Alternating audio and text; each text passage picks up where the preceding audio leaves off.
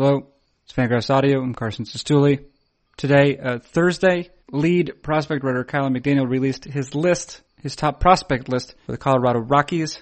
And what follows, we discussed that list. We discussed apropos of little, except for the fact that they're really talented, a number of Cubs prospects. We also consider the very near future of Carlos Rodon, White Sox prospect Carlos Rodon, who was drafted this year and might very well make his major league debut this year. Before we do any of that, however, there is a brief musical interlude, which, as he has in previous weeks, uh, Kiley McDaniel has forced me to insert at the beginning of this podcast. So there will be a brief musical interlude and a conversation with Kiley McDaniel.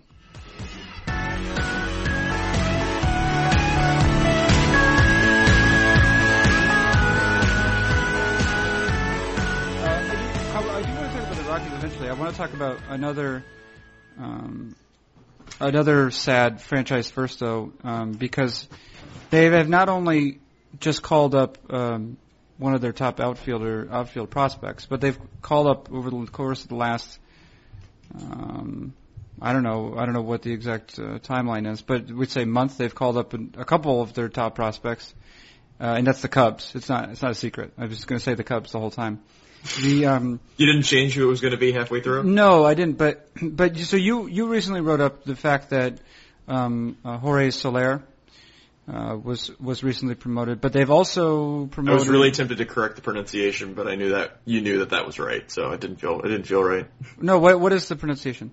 No, that's correct. I was going to make up a dumb one to make you self conscious uh, about it. Well, I was actually because I was thinking was if it's like if it has like a French if it's Soleil, but I I assumed that was not the case.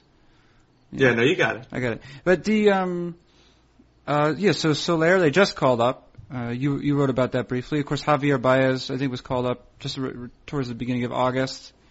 Uh, and they've also had I think it was probably less um, celebrated or less widely celebrated, but the the recall or the promotion of um, Arismendi Alcantara, and then a couple of smaller pieces, uh, li- literally smaller, because they're, they're smaller people in uh, Logan Watkins and Matt. I think it's Matt Szczur. Is that what yes, you've heard too? That is correct. And they are not sort of top flight prospects, but they're also guys who could be pieces on a successful baseball team. Yeah, I guess it's uh, they're at that point where you they next year they may be not in a race, but at least games will sort of matter. So mm-hmm. I guess this is the time when you kind of some guys that are close or guys that are ready, you uh, get a look at what you think they have, so you can uh, plan in the offseason. Because it's obviously the sort of embarrassment of hitting riches has been well documented. You want to sort of figure out where everybody fits. Right. Yeah, and that's actually there's been a question about it, right? Because Alcantara has played some shortstop. Uh, obviously, Javier Baez um, has played some shortstop.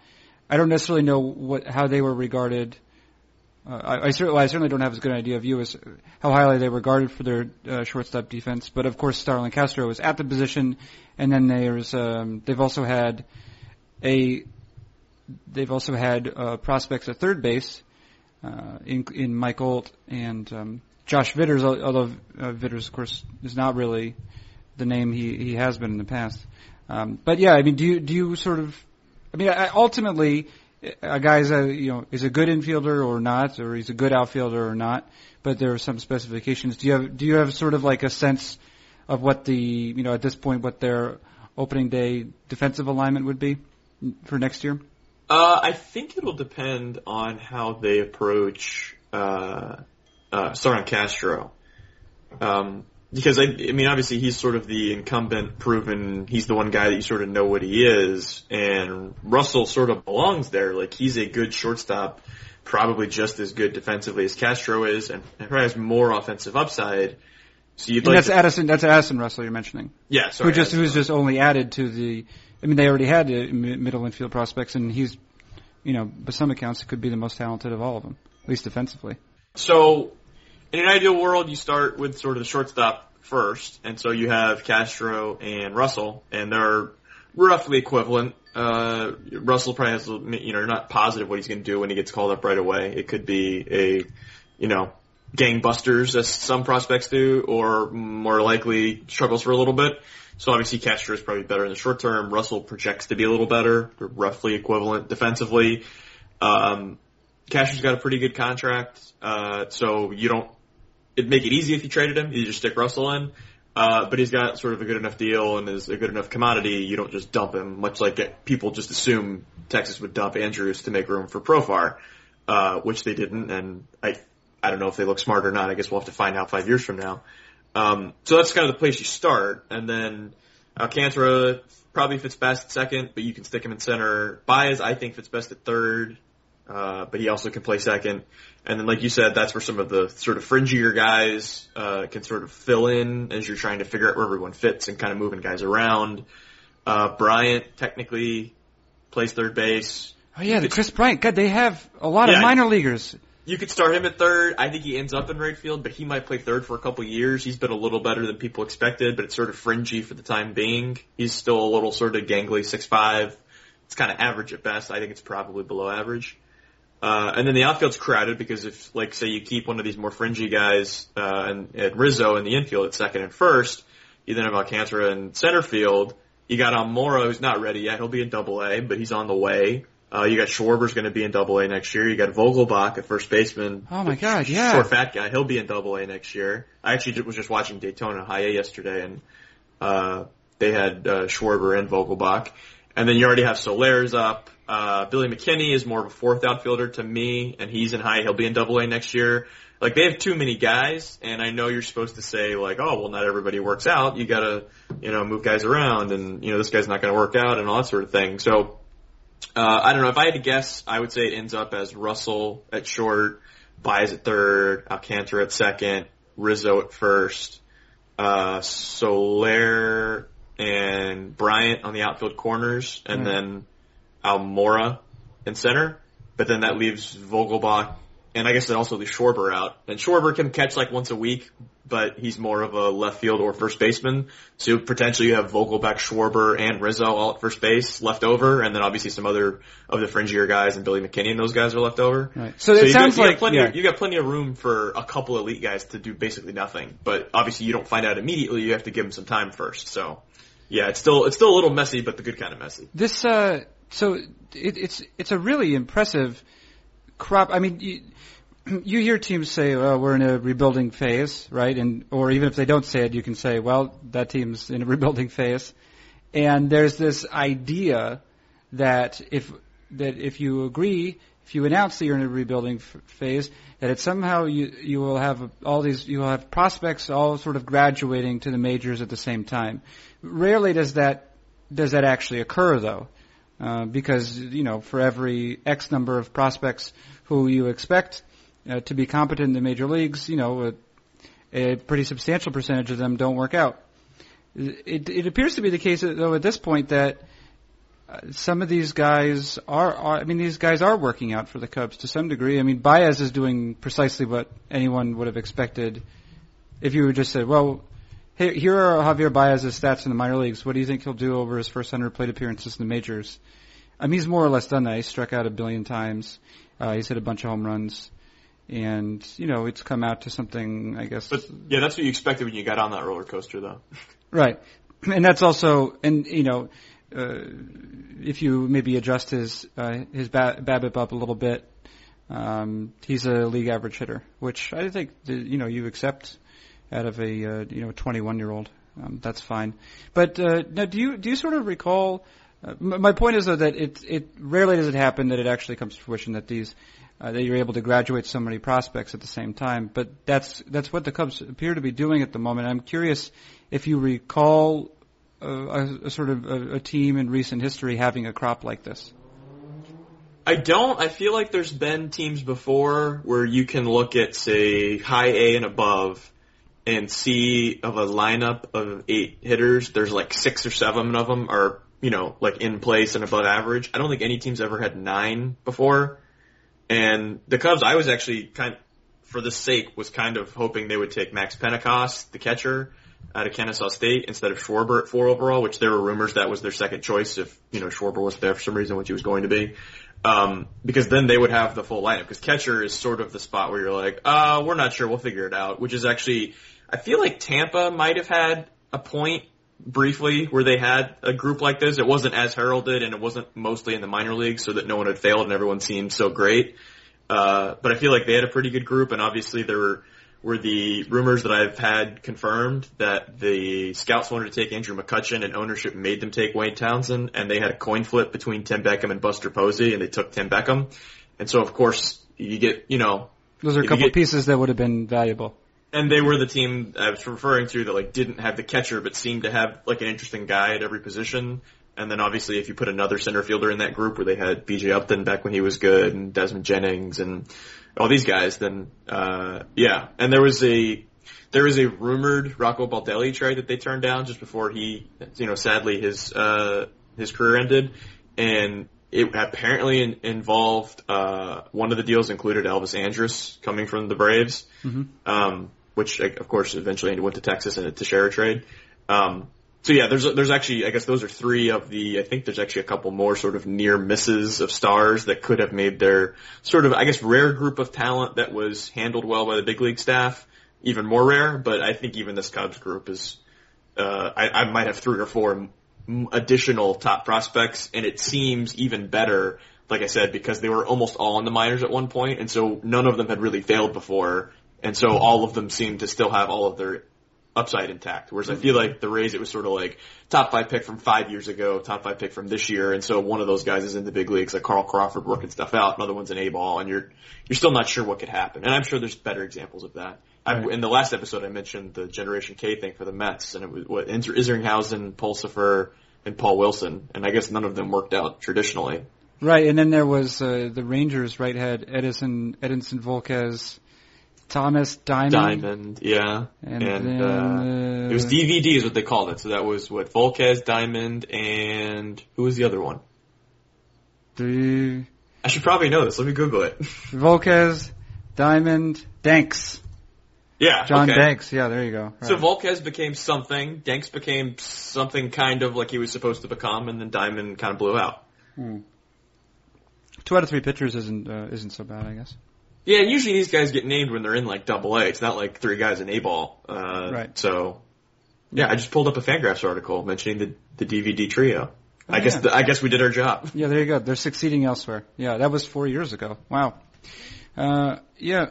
Well, okay. Uh, yeah, I didn't necessarily want to uh, dwell on the Cubs, but it uh, it did strike me. It, it to the point now where you're right. Like I'm a, I was uh, because I'm a dummy in part, but also because they have such an embarrassment of riches uh, that it's easy sometimes to overlook a talented player they might have because there's an even more talented player there as well. Here, here's a question though: What happened to Josh Vitters? Vitters, I think, was three times in the top 100 for Baseball America.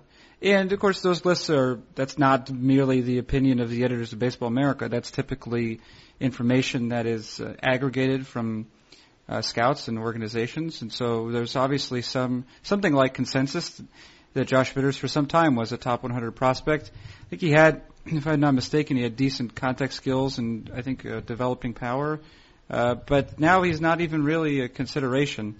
Uh, it doesn't seem to be, certainly not to the degree that Kris Bryant is, part of the organization's plans, even though he's only 24 years old, which is, you know, there have been players who've graduated to the majors at 24, 25 and gone on to have uh, reasonably successful careers. But you don't really expect that out of Vitters at this point. I'm curious, from your point of view, uh, what happened to Vitters? Uh, I got a chance to see him, so uh, so I'm in the Florida State League, uh, so I actually have an opinion on this one. Um, I, he, I've used him in examples before. Two things happened with him. Uh, one, he's like, uh, he's a big dude. He's like six two, six three, like 200, 210. Like the body looks like a third baseman's supposed to look. The swing is like as pretty of a right-handed swing as you'll ever see. And he was one of those guys that was known like early in his high school career was you know sort of always been very good. And i use him Delmon Young and somebody else. I'm already forgetting who it was so i guess i don't use them that often as examples of uh, a guy that is so talented early in his career that he can hit anything uh, like I'm, look, I mean, he didn't walk very much in the minors. I'm looking at his minor league numbers on, on Fangraphs. I don't think he struck out in a full season above 20% at any point, and he basically didn't make the majors because he didn't make enough contact. So it's like a weird case where it was, he didn't strike out that much, but his, uh, approach was so, I don't want to say so bad, but it was bad enough and I think it was started from being able to hit whatever he wanted to, so he got into some bad habits. And he was so talented, he could like get to double A with those bad habits and still not strike out 20% of the time Mm-hmm. and not walk that much. Uh, it's actually, I don't know if I ever ended up mentioning it in the first podcast where we talked about the Rangers and I mentioned that some of the comments, comments, uh, commenters, um, didn't understand the comment on Nick Williams, uh, who is a guy with plus bat speed, makes a ton of contact, is hitting like 280 at every level. He's 20 in double A, he's very athletic. And I gave him, I think, a 55 bat because people are concerned that his approach is bad enough. He's always going to strike out at least 25%. He hasn't really made adjustments that well, but he's so talented. He's going to hit 280 against guys throwing 88 to 90, basic- basically. But then when he gets to the big leagues, that's going to turn into 33% strikeouts, a lower BABIP, can't can uh, can't put the ball on everything, and then all of a sudden he's hitting you know 250 or 240, and then when he's not walking and he doesn't have like huge power, then it's you know we got like an extra outfielder, which is kind of what happened with Vitters. Maybe that's the example I should use, even though they're different sorts of players. Um, is you never strike out that much, you also don't walk that much, you can hit almost anything, and as you get farther up the chain, you make weaker and weaker contact, get into worse uh, situations. He with Vitters also, I think, lost a little athleticism. I I had I didn't see him until he got to high A. I was told he was a pretty natural third baseman, might move, might not. And when I saw him, it was kind of stiff, kind of like bends at the waist rather than at the knees. Like just seemed a little clunky. Uh, which Kris Bryant is maybe as good now, and he's like three inches taller and significantly sort of longer limbs and has sort of more of an excuse to look that way. Uh, so he kind of lost his defensive value. I, I think some of the bat speed might have went away. I think I remember hearing that sort of later in the career. I obviously haven't talked to scouts about him recently. Um, but I think he's an example sort of like the Nick Williams thing where you, you can be picked high, given a lot of money, a rare talent, and numbers still be pretty good, but then it just doesn't work at the big league level, but it works at almost every other level. And I actually got comments on the Rockies list today about a guy, Kyle Parker. Yeah, actually, I was gonna, I was gonna. Well, you, we were thinking the same thing as sort of a segue Yeah. to this Rockies list, because Parker hasn't really ever struck out more than twenty percent of the time. But you also mentioned that there's that uh, generally there's uh, there's a swing and miss to his offensive approach. Yeah, it's uh, it's not outrageous bat speed. It's not outrageous bat control, um, and it's you know got some feel to hit. Is uh, you know has I don't know. He, he just hits well, which obviously the uh, the stats point out. But it's not huge. It's not huge tools in any one way, and he gets in sort of bad enough counts and situations, and sort of weaker contact the higher he goes up the, the chain uh, that scouts sort of doubt him. And like, I think I want to say he was like third on the Baseball America list. Like, he's still really high last year. And I remember watching him in the fall league last year, and I was kind of looking at scouts. I was like, this doesn't look right. Is he like hurt or something? Like, this just seems sort of like a average, maybe slightly above bat speed, like not real flexible. Seems completely uninterested in playing defense as a right, right first baseman, and he's like six two, two hundred, that kind of thing. And uh, I, I don't know. I was just kind of asking like, what's what's going on? And they're like, yeah, I don't like him. I don't know why he's rated so high. I, I never really liked him that much. I know he was a first round pick, and you know he has some numbers. He's sort of easy to get on board with, but uh, you know it's not my guy. And uh, yeah, I, I, and again, we explained in the, in the an early Instagraphs post and in the first podcast how scouting misses on certain kinds of guys.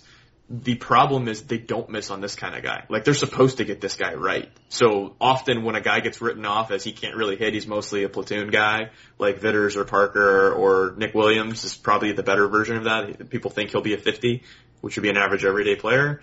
Uh, they're supposed to get that guy right, and they generally don't write a guy off like that, and then he ends up being good. I want to say Xavier Nady might be the only example of a guy that was heralded, got a kind of written off. People thought he wouldn't be an everyday guy, then he kind of was, and they were a little wrong. But he was one of those guys that was just kind of a roller coaster ride in general. Right, right, right, right. Uh, but so yeah, Parker. So Parker, there's a. I guess it's just a what? It's just a question when you see him. It, you say, well, yeah, that's good, but in the context of the larger package, you say, well, there's not going to be. It's not enough, you know, to make him an uh, an everyday player, probably. especially when he's a a smaller for a power hitter, first base, right right guy that doesn't have it might have 60 power, but might be more of a 55 game power guy. He's gonna have to be at least a 55 bet anyway, and basically has to keep doing what he's doing in the minors. And guys, yeah, guys don't think that's gonna happen. Which that's the kind of guy you can sort of be confident taking the crap on as a scout because it's like it's unlikely he'll do that, and if he does, it's not going to be a 70 bat. You're not going to be wrong, wrong. It's just going to be you put a 40 or a 45 on and be turned into a 50. Mm-hmm. Uh, so it's it's kind of a safe bet, but yeah, like I said, that's the that's the kind of guy scouts tend to get right and want to bet on, and when so when they start betting against him, you kind of pay attention. I want to ask you about the, the number one guy in the organization uh, for you, which is Jon Gray, right-handed pitcher, uh, went to Oklahoma, drafted third overall, and a lot of that, as you note, uh, had to do with his arm speed.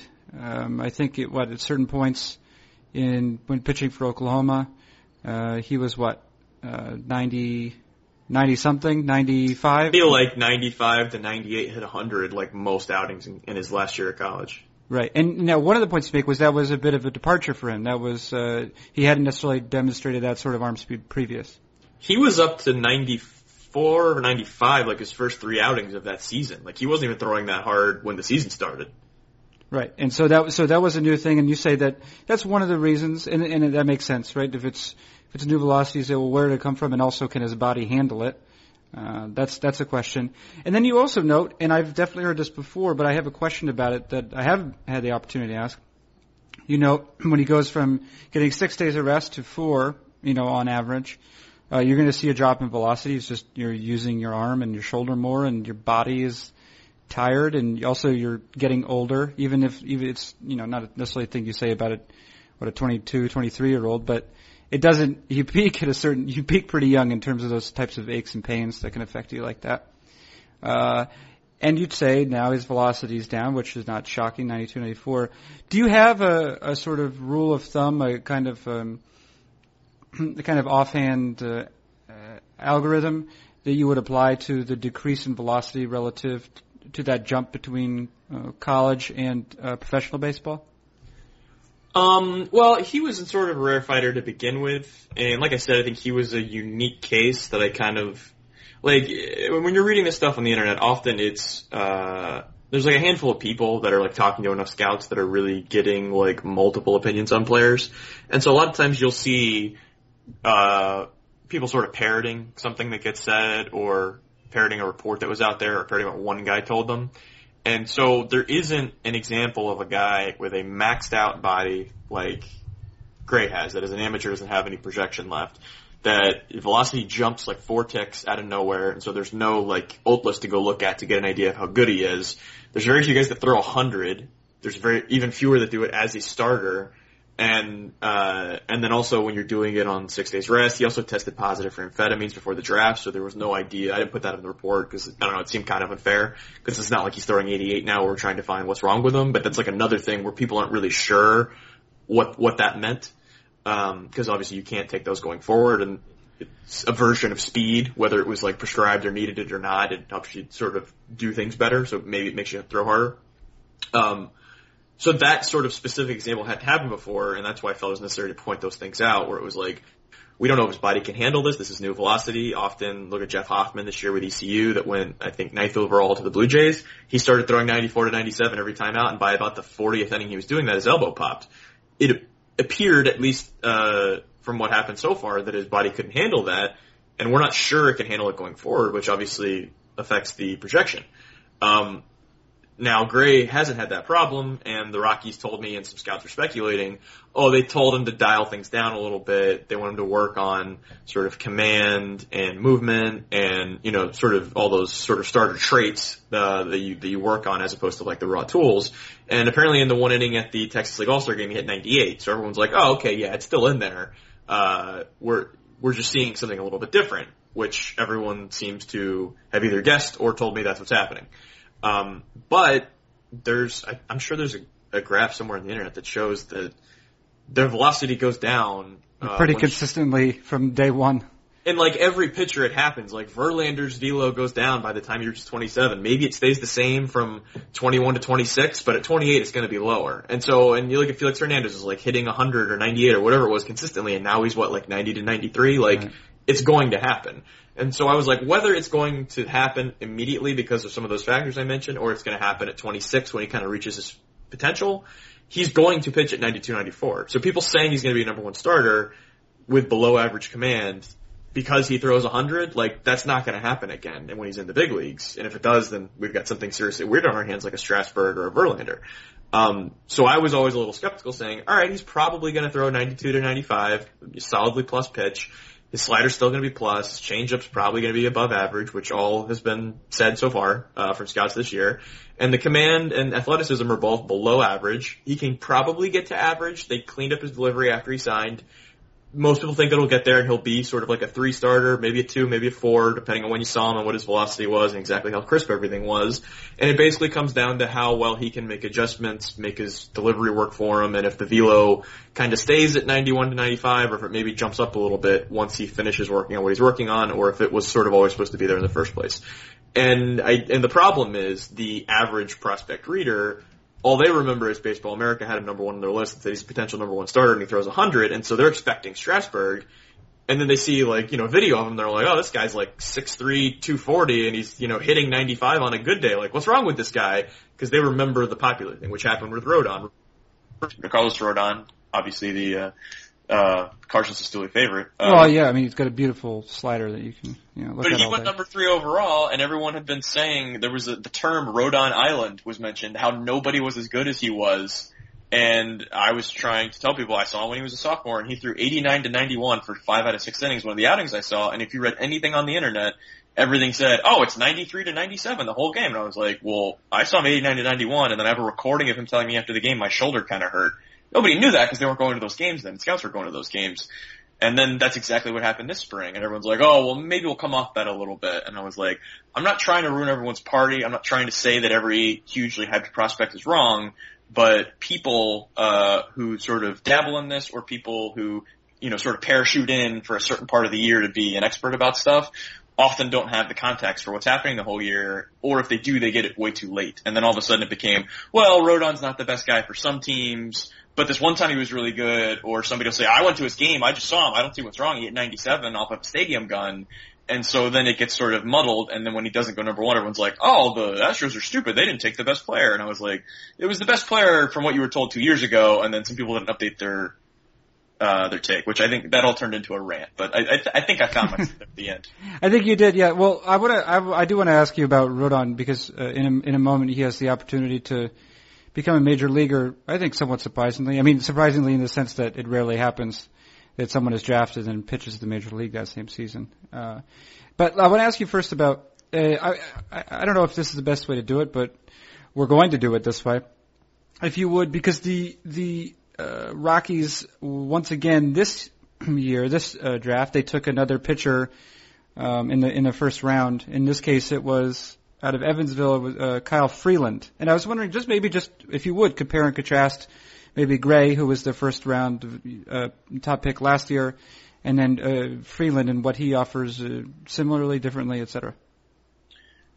Yeah, so I mentioned in Freeland's report uh, something that I uh, I believe it was a tweet report from right before the draft. I talked to a couple teams that were picking. Freeland ended up going eighth overall. He was rumored to go there for a while.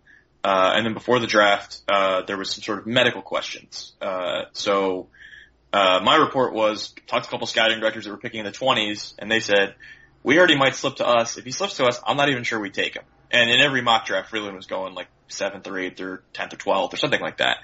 And I was like, alright, that's notable. I didn't, I didn't, I didn't think I'd hear that. And so the medical background that sort of makes all this hazy, uh, he had arthroscopic elbow surgery when he was a freshman in high school uh, which he went to high school in Colorado near Denver, and the Denver doctor, the Rockies doctor, is the one that did it. Uh, he was throwing like mid 80s as a senior in high school, which is why I went to Evansville, and not a big time school. He then, as end of his sophomore year on the Cape, when I saw him, was 91 to 94, hits 95. Uh, flashed the plus slider, but delivery was okay, but it was a little off balance, a little bit more than you'd like to see.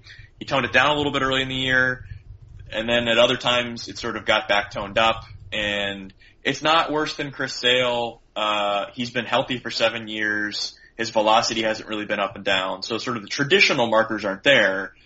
But if you get caught on once, the odds you get caught on again are higher. And some teams were still worried by the medical that they saw, uh, not like Brady Aiken medical level wise, but all 30 teams got to see it and some of them were like, I don't know, a couple took him off the board. Essentially, like those teams I mentioned in the late 20s that were like, he's not going to get to us, but if he does, I don't think we're going to take him. Um, while the Rockies basically said, he hasn't been hurt for seven years. We know the doctor. We're confident he's healthy. And Uh, there have been a lot of examples in the past of guys where baseball's kind of split. Like Ryan Stanek with uh, Arkansas that Oh, went yeah, to the right. Rays was one of them. Some teams took him off the board. Six or seven teams wouldn't take him, and then some teams were like, "Well, what are you guys talking about? We're fine with this." And Sean Manaea was like that. There's a lot of guys that have been like that. So we'll see how it plays out. The track record of those guys, however, is not very good. If more than a couple teams take you off the board, it, things tend to not work out. And I bet the list of pitchers that go in the first round that had no red flags probably isn't as encouraging as you think it would be anyway. So it's not like not like I'm saying that there's some sort of witch doctor or witch casting of, uh, of who gets hurt and who doesn't, but that's the context of Freeland. The good part is he's a 6'3", 6'4", lefty with above average command of a fastball and slider that both flash plus, sometimes they're above average, sometimes they're plus. Change up, change up's workable, th- throws an average, uh, an average curve. It's three, four starter upside and he was on fire down the stretch where I think he had over a hundred strikeouts and just like a handful of walks. Like the numbers were insane, but he also wasn't facing a lot of guys. And it sounded like the stuff ticked up down the stretch for he went from sort of like a 15th to 20th overall kind of guy to like a top 10 guy. So that's what he is, sort of third, fourth starter, but there's some sort of interesting risks uh, to sort of figure out. And so I think if he has, I mentioned in the report, if he has like a good season next year and throws like 150 innings and doesn't get hurt and everything looks great, then I think everyone will kind of forget about all this. But the fact that his velo kind of spiked in the last year or so and the deliveries are perfect and he has an interesting, unique, uh, injury background, people aren't sure what to make of it. Uh, Gray, as I said, is probably a third starter, but has some other interesting risks. But now it's sounds like after his first full year, those injury concerns of can his body handle it are kind of gone. Uh, so that's why he's, I think, a little higher upside. I think a little higher likelihood. But if Freeland ends up being better, it wouldn't shock me. Uh, which is why they're both in that top group of uh, of pitchers. Right. And and then uh, you mentioned with Freeland, there's some there's some concern, not just injuries, but with mechanics. There's the case of Danny Winkler, um, who is uh, only mentioned in the sort of uh, others of note section here, which is uh, towards It's the end. below the Cistulli's fringe uh, prospect. Yeah. So that's, that's real low. It's pretty low. Uh, at the same time, uh, it'd be hard to find someone who's produced considerably better minor league numbers over the last couple of years. I think Winkler may, might have led all minor leaguers in strikeouts last year, even something like that. And he's related to Henry Winkler. Is he really? No, I just No. made that. No. I mean, I don't know. Maybe he is, but I figure I, we would have heard about that if that was the case. He probably would have, but he's he's he's he has struck out a lot of opposing batters in his minor in his minor league career. And he went to the right college, same as me, UCF. UCF, right? And he was Go, stri- go Knights. and he was striking out a lot of batters this year before uh, he re- he required uh, surgery.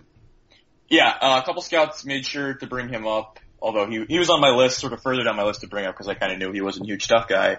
And uh yeah, they were like, it's like 86 to 92. Everything's kind of fringy.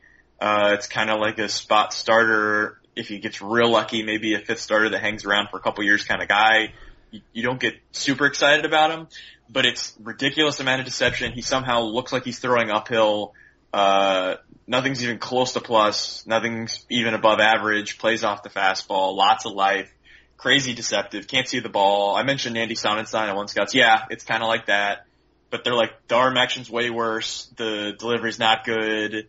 We kind of thought this wouldn't last very long. And then his elbow popped this year. And they're like, who knows if it's even going to come back the same way? Because obviously command is supposed to be the last thing to come back for TJ guys. And he's like almost all command kind of guy. Right, right, right. Uh, and he was already kind of like a, he would have been like one of the last two guys on the list, probably the last guy if he was still healthy, just because he was, you know, right there and could probably do something and seems, seems smoke and mirrors enough. He could get some outs and cores. Uh, but then I ended up move, moving him to the, uh, others list and I don't know if he's ever going to work his way off that. Right.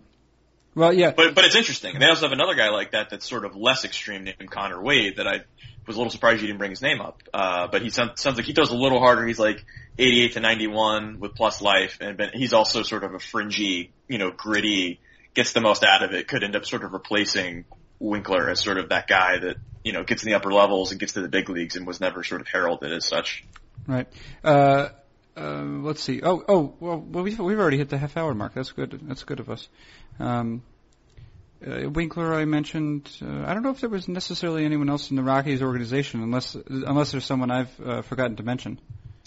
Um, well, I think I think Pedro Gonzalez is kind of interesting. Um, when I to the Dominican in January, he was at like every event I went to, uh, so he was very easy for me to scout. And I stood next to him, and he's like a legit six five shortstop, and couldn't weigh more than 160 pounds. So it was very interesting to watch him. And uh, I talked to a Rockies source that compared him to Alex Rios. Said he saw Rios playing third base first time he saw him, and thought he looked like that physically. And he can play a pretty decent shortstop right now. He could put on 60 pounds though, so you kind of assume that's not going to work out. I'll probably end up at third base. He'll probably have 15 to 20 homer power.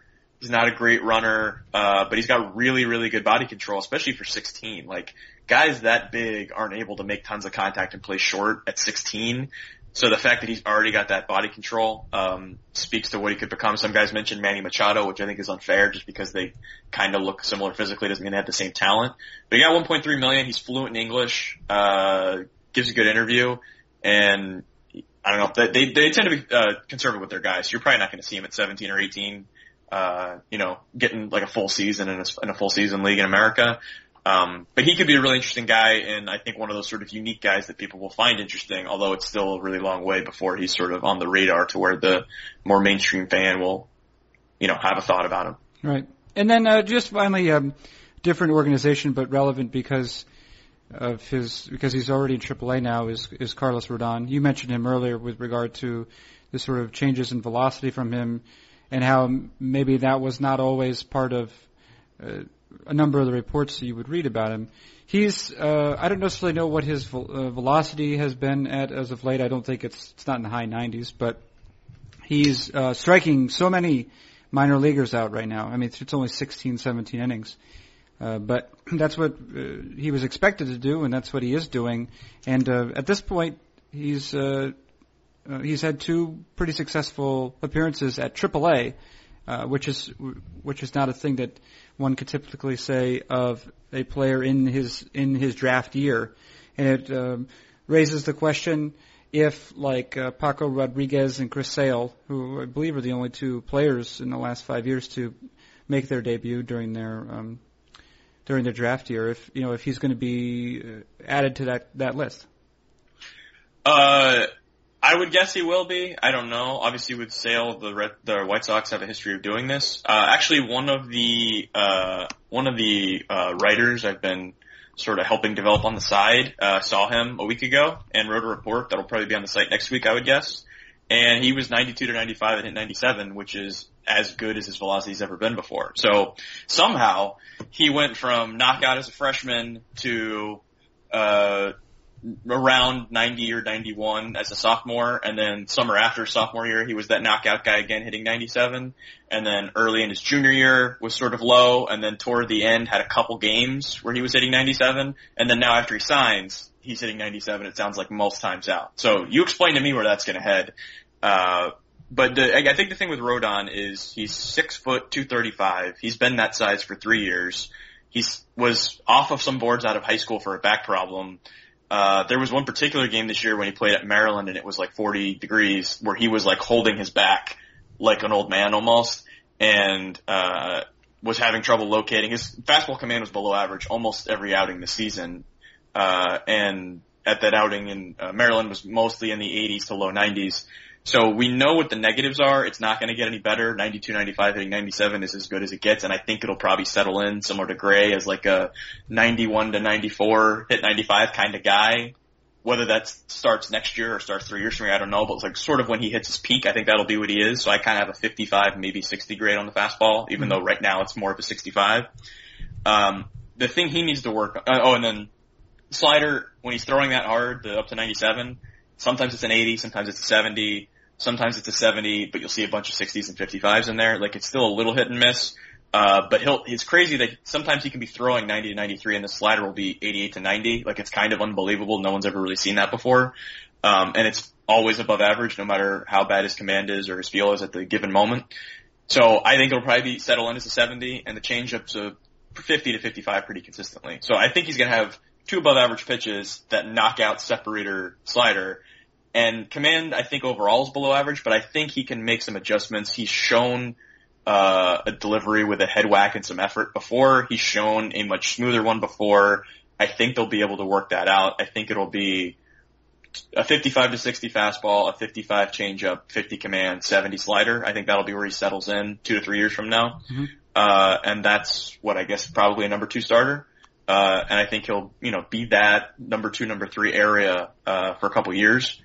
Um, or, or, or I don't know, six years or however long it is. I don't know why I'm trying to guess how long it's going to happen. Yeah, you don't have to. You don't have to predict that. For 6.3 years, uh, yeah, but I, I think I think that'll be where it settles in. I again, it's one of those situations where if you told people when when Felix Hernandez was a huge prospect that he was going to be throwing 90, 93, they'd be like, "Oh my God, what happened? What's wrong with him?" It's like, no, that's what happens. You just you know aren't paying attention to that when you're watching him win Cy Youngs. So right. I, or alternatively, that his fastball would get faster, his changeup would get no, his fastball would get slower, his changeup faster, and then he would have a career year doing that.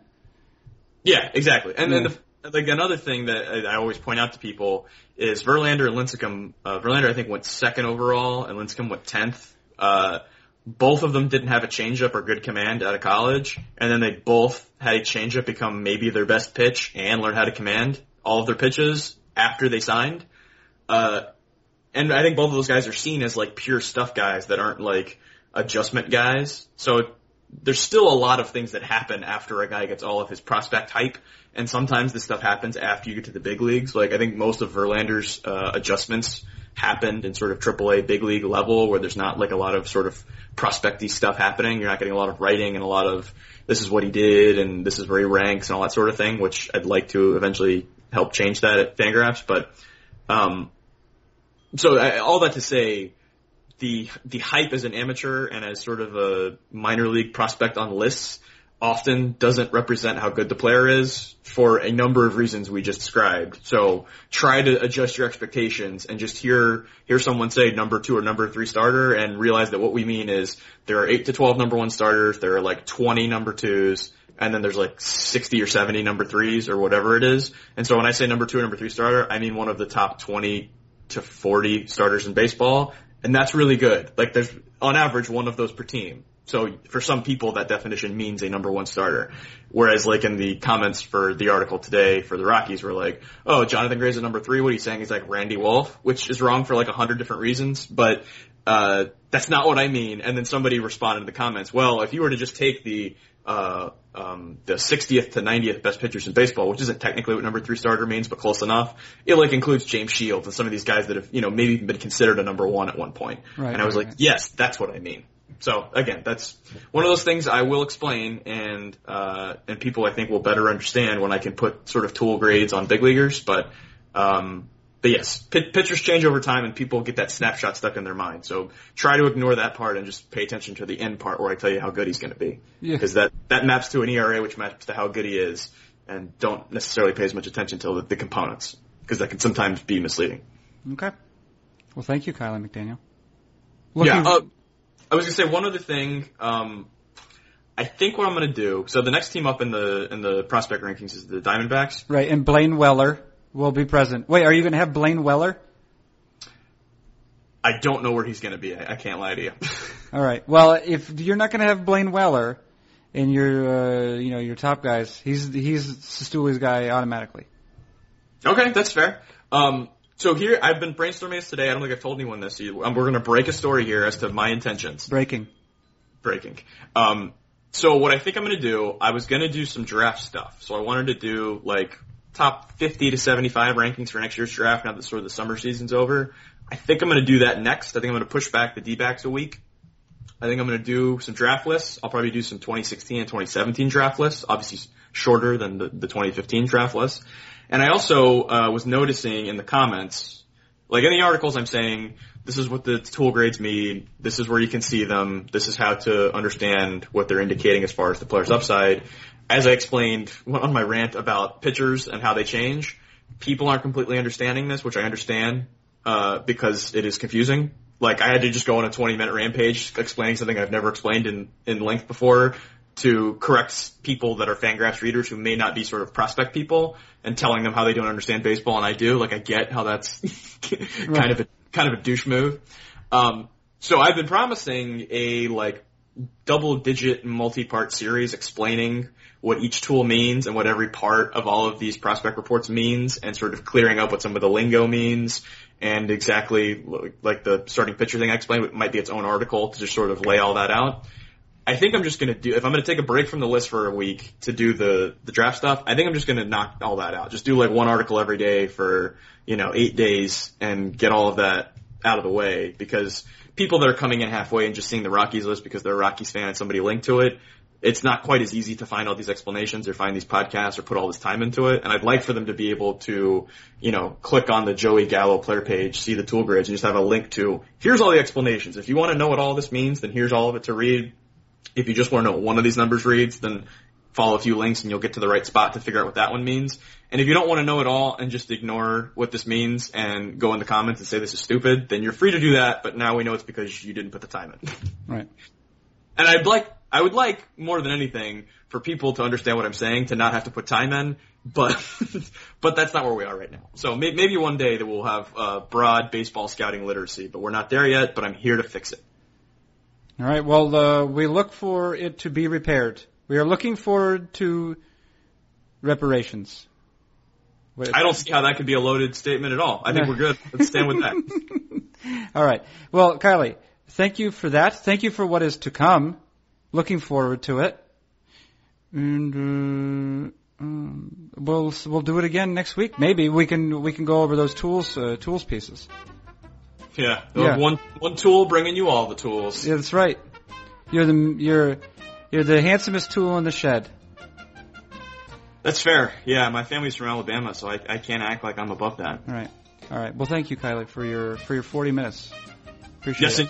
In, in, indeed, sir. Stick around for one second, but in the meantime, I will say that has been Kiley McDaniel, lead prospect writer for Fangraphs.com. I'm Carson Cistulli.